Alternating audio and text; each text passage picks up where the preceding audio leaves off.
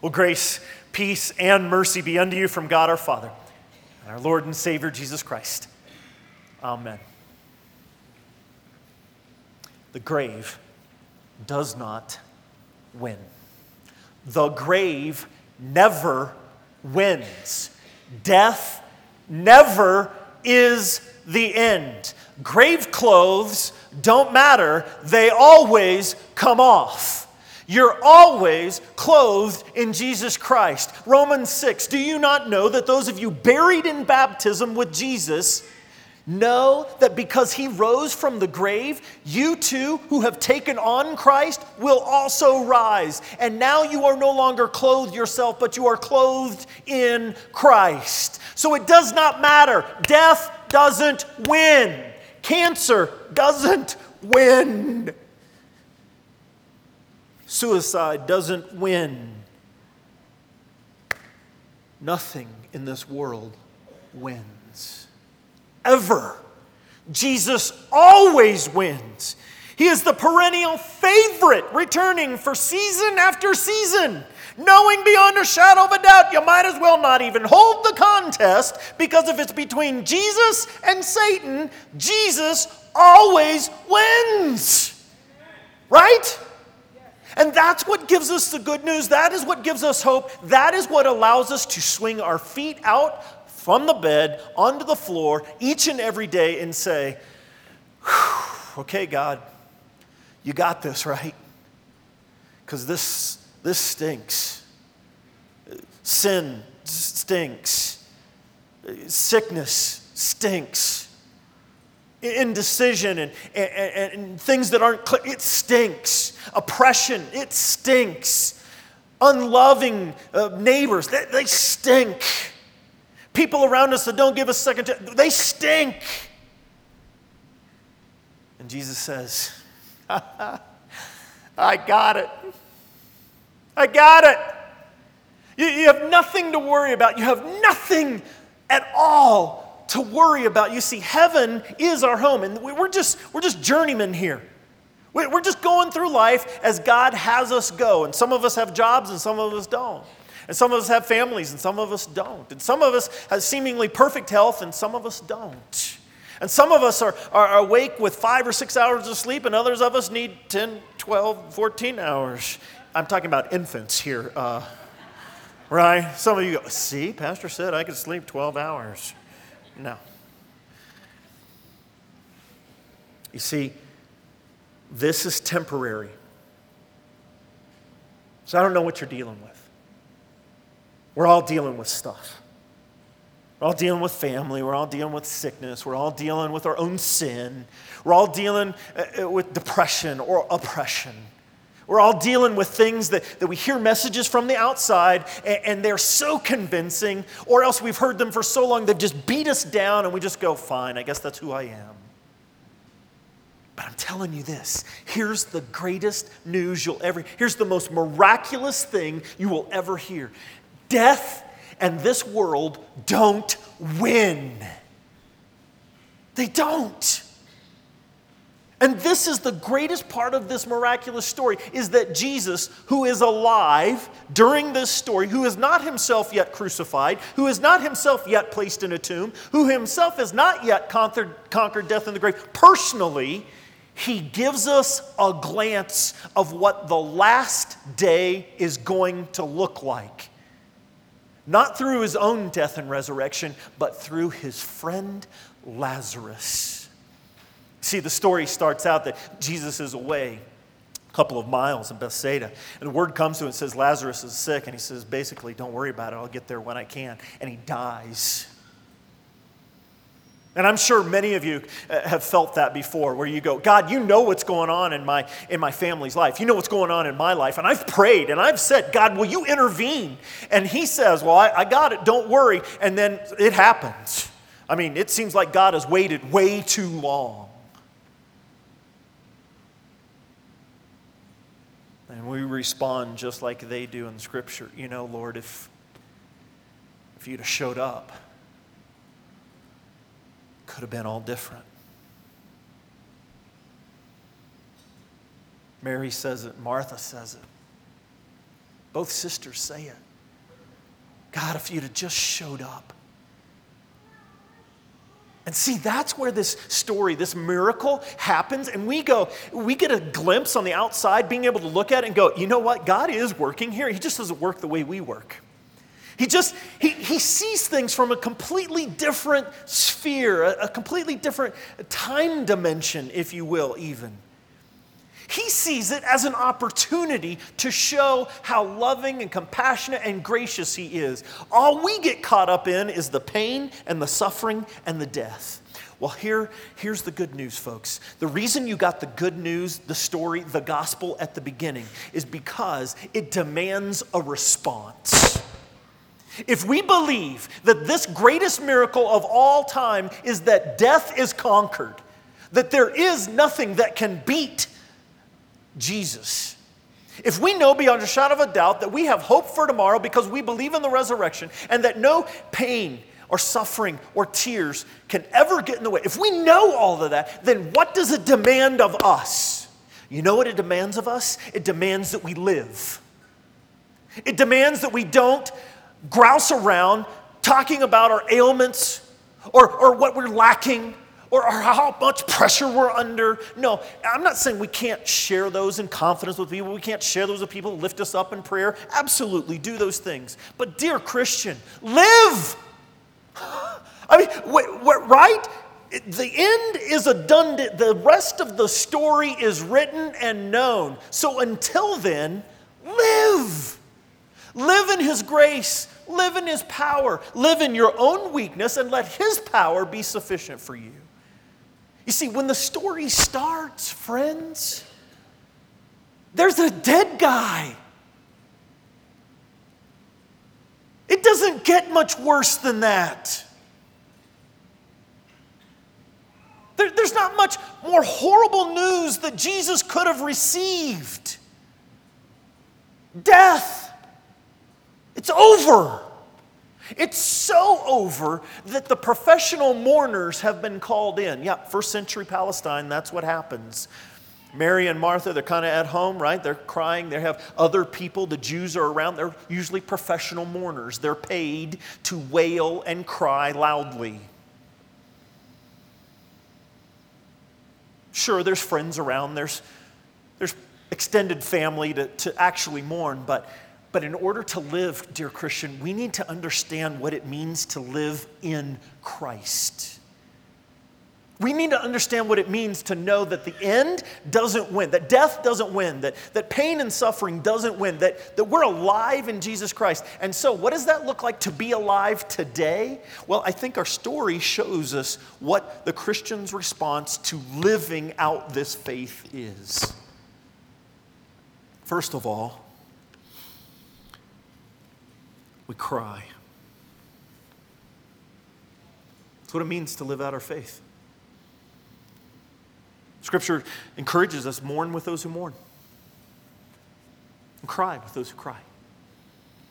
Show mercy and compassion, showing love and forgiveness to thousands of generations, that, that you are an extension of God's mercy. It doesn't mean we, we get rid of the law, it doesn't mean that we, we somehow don't apply rules anymore, that we live some loosey goosey life. That's not what we're talking about. We're saying that we live in grace, and some of that grace means we hurt when other people hurt. That's what it means to live it out. Because you know what? Some of us spend so much time and energy trying to avoid being hurt avoid being in pain, avoid being alone, avoid being things that we think are just negative and painful and hurtful. We spend so much time and energy on that that we forget that sometimes God uses the pain in our lives as a megaphone to get our attention.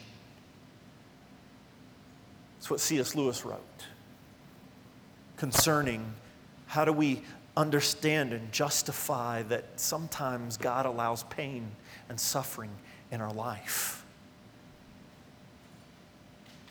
Here we see Jesus crying.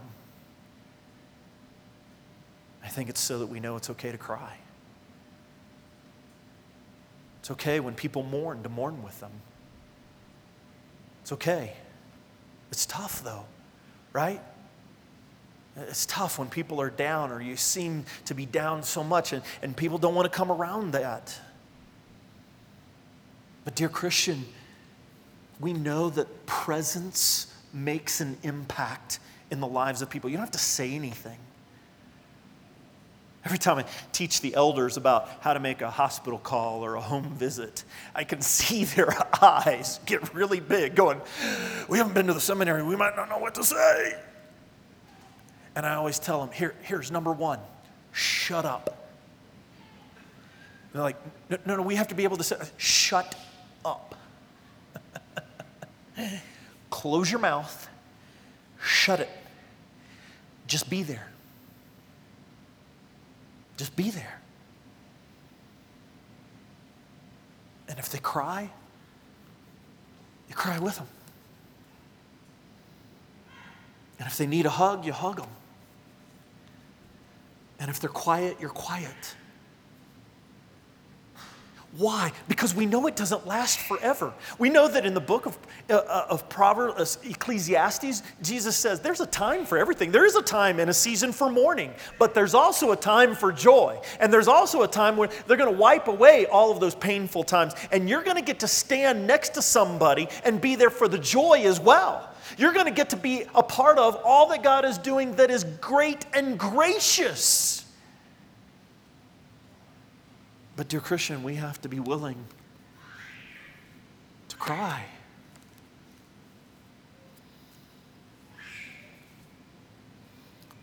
Verse 21 Lord, Martha said to Jesus, If you'd been here, my brother would not have died. But I know that even now God will give you whatever you ask.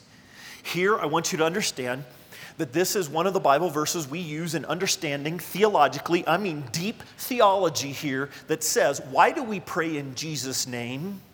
This is one of the verses that we use because we understand, Martha completely understood that when you ask things, when Jesus asks for things to happen, they happen.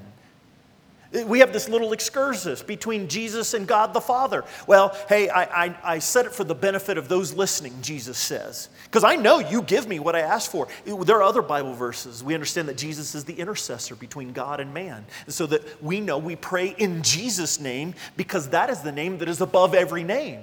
That at that name, every knee will bow, every tongue will confess that Jesus Christ is Lord on the last day. You see, that's the name that has power. And this verse helps us understand understand that the reason we pray in Jesus' name is because He gets stuff done. Now, how many of you like to be around somebody that gets stuff done? Right? That's right. I like it. Get stuff done, Jesus. Get her done. For some of you need to hear it done that way. Can you imagine a prayer as simple as Dear Jesus, get her done?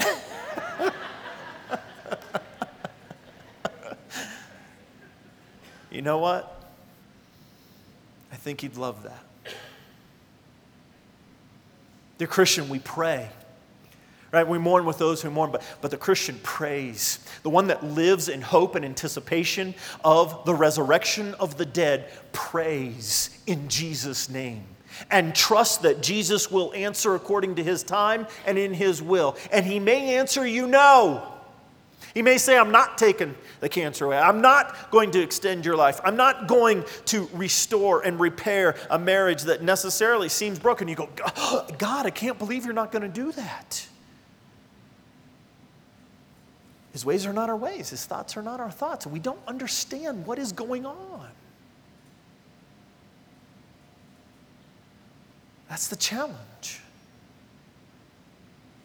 is to pray and not ask for what I want, but God, I want to pray in Jesus' name that Jesus would do what Jesus is going to do. Not, hey, equip me to better handle this or give me more wisdom or, or, make me stronger or make me more courageous. I'm not saying those are bad things to pray for, but I think we need a little tweak on that. Lord, live in me through in Jesus Christ in order that I may understand that in my weakness, your strength is all I need. See, it's not that I need to be stronger, it's that Christ who lives in me is all the strength I need. It's a little switch in that prayer. It's a faithful prayer that says, I trust and I believe. Martha said, I know. When Jesus says, Your brother will rise again, and she says, I know, I know that again in the resurrection, he will rise on the last day. Do you understand that this deep theological topic Jesus hasn't died yet. He hasn't been resurrected yet. They don't even know that Jesus is the one that makes this all possible, but he's already teaching the fact that the resurrection is going to happen. And people, by faith, are already accepting that as truth and fact. I love that. I love that that deep theological teaching is already out there. Yeah, the grave doesn't win. Jesus said to her, I am the resurrection, I am the life. And he who believes in me will live even though he dies. It could have been written like this He who believes in me now, today, will live for eternity, even though he dies in body today. That's what Jesus is saying. So the body may die. It may go the way of old age, it may go the way of an accident, uh, the way of some disease. It may go that way. The body's going to die. But those who believe in the resurrection in Jesus Christ will live forever. And whoever lives and believes in me will never die. Could have been written this way. And he who lives and believes in me today will never die for eternity. That's great news, which means, dear Christian, how do we live today? We live as if we are bulletproof. We, we live as if, you know what? I, I'm going to take the step forward. I'm going to walk out in faith. I'm going to trust that God has got this whole show all put together. Because if it's my time, it's my time. I love the Aussies and the Brits, right? No worries, mate. And I've just mixed both Aussie and English right there, and I've just offended two continents, okay? But I love the phrase no worries. Why? Because I know the end. There's absolutely nothing. Well, but if I go, what about my kids? They'll be taken care of. What if I never get to walk my daughter down the aisle? Somebody will. And that pains us, right? That pains us to think that we won't be there. But you know what? God is bigger than all of that. Yes, Lord, she told him, I believe that you are the Messiah, the Son of God who has come into the world. That's what I believe. That's what a Christian believes each and every day. She says this he hasn't died and rose from the dead yet. she knows it as a fact of faith now and today. And she professes that. This is what I believe. You are the resurrection. You are the way. You are the truth. You are the life, not me. Life doesn't come through me. Life doesn't come through bettering myself. Life doesn't come because I'm more humble. Not, life doesn't come because I know more scripture. It comes from knowing and believing in Jesus Christ, and He lives in you. Don't complicate this thing, Christian. Sorrow when other people sorrow. Pray diligently, having a faith that is firm in the foundation of Jesus Christ. That's what it means to live today. Mary. Mary comes and says, Lord, if you'd been here, he wouldn't have died. Jesus saw her weeping. Where have you laid him? Come and see. And Jesus wept. Now, in English, yes, this is the shortest verse in all of Scripture two words.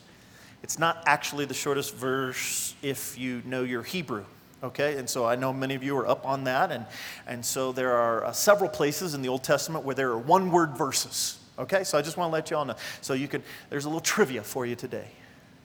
You know, there are people that confirmation comes around. They say, pick your Bible verse, right? And I always have kids because they know I'm probably going to ask them to recite it. And they're like, um, I would like John 11, 35. And I'm like, ha, ha, nice. No. until now.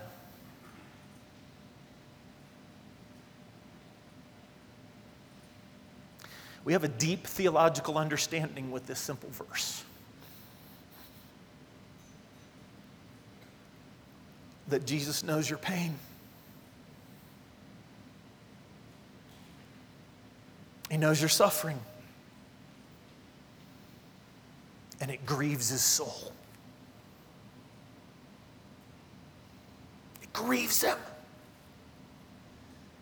We do not believe in a God that is somehow disconnected from our pain, as if heaven is such this glorious place and all the angels are attending to him, and it's just, you know, wonderful praise music all the time. And so Jesus somehow loses sight of the fact of our pain and suffering. No, he weeps.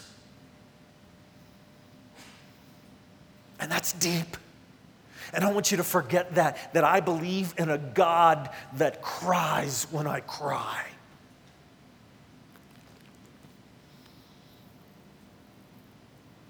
Could not he who opened the eyes of the blind man have kept this man from dying? The answer is yes, he could have. He chose not to.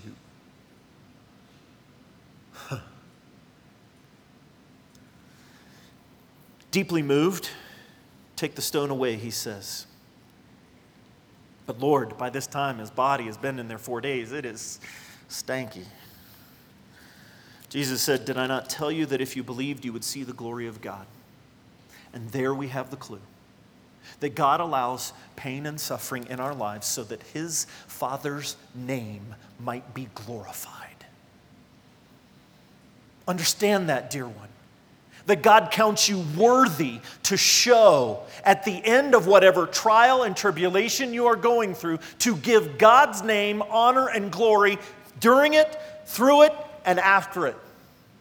That God has counted you worthy to be a bold proclaimer that He is the Almighty. Take away the stone. Father, I know that you've heard me, and I thank you for that. Lazarus, come out. Isn't that glorious? Lazarus, by name. Lazarus, come out. David, come out. That's what's going to happen on the last day. And it doesn't matter if your loved one's cremated, uh, I'm pretty sure Jesus can speak their name, and all those particles are going to come back together. That's what's going to happen. It's going to be glorious, right? I've always said one place I want to be at is a cemetery eating lunch on the last day when Jesus comes back because I want to see all the dead people come out of the grave. I do. And I'm not going to be spooked. There's no worries. There's no worries because at that point, I know what's going on. I know the end. I, have read the last page right? And so anything else leading up to it, it's just gravy. It's just good. It's just going, all right, God, let's see what your hand is. Because I don't know what you're doing. I don't have to know anymore. I just know you're working. I know you're loving. I know you're moving. And there is nothing, nothing in all of this world that can separate us from the love of God, right? My sin can't separate us. Death can't separate. Sickness can't separate. The world who attacks and tries to slay me can't separate. And pressure and, and debt and all of these things that come way down and make you spend sleepless nights, it doesn't matter. Jesus wins. 1 Corinthians. 1 Corinthians chapter 12. 15, that's what I said. For the perishable must clothe itself with the imperishable what that means is the perishable, us, need to be clothed with the imperishable. That's being clothed in Jesus Christ. And the mortal with the immortality. So our dead bodies are mortal, right? We're dying, we're in a state of decay. We need to be clothed with immortality. That's Jesus. Because when the perishable has been clothed with the imperishable, when us who are dying have been clothed with Jesus and the mortal with immortality, then the saying that is written will come true death has been swallowed up in victory. Where, O oh, death, is your victory? Where, O oh, death, is your sting? The sting of death, sin. The power of sin, law. But thanks be to God because He gives us victory through our Lord Jesus Christ. He gives us victory over it all. To him be the honor and glory for it all. Amen.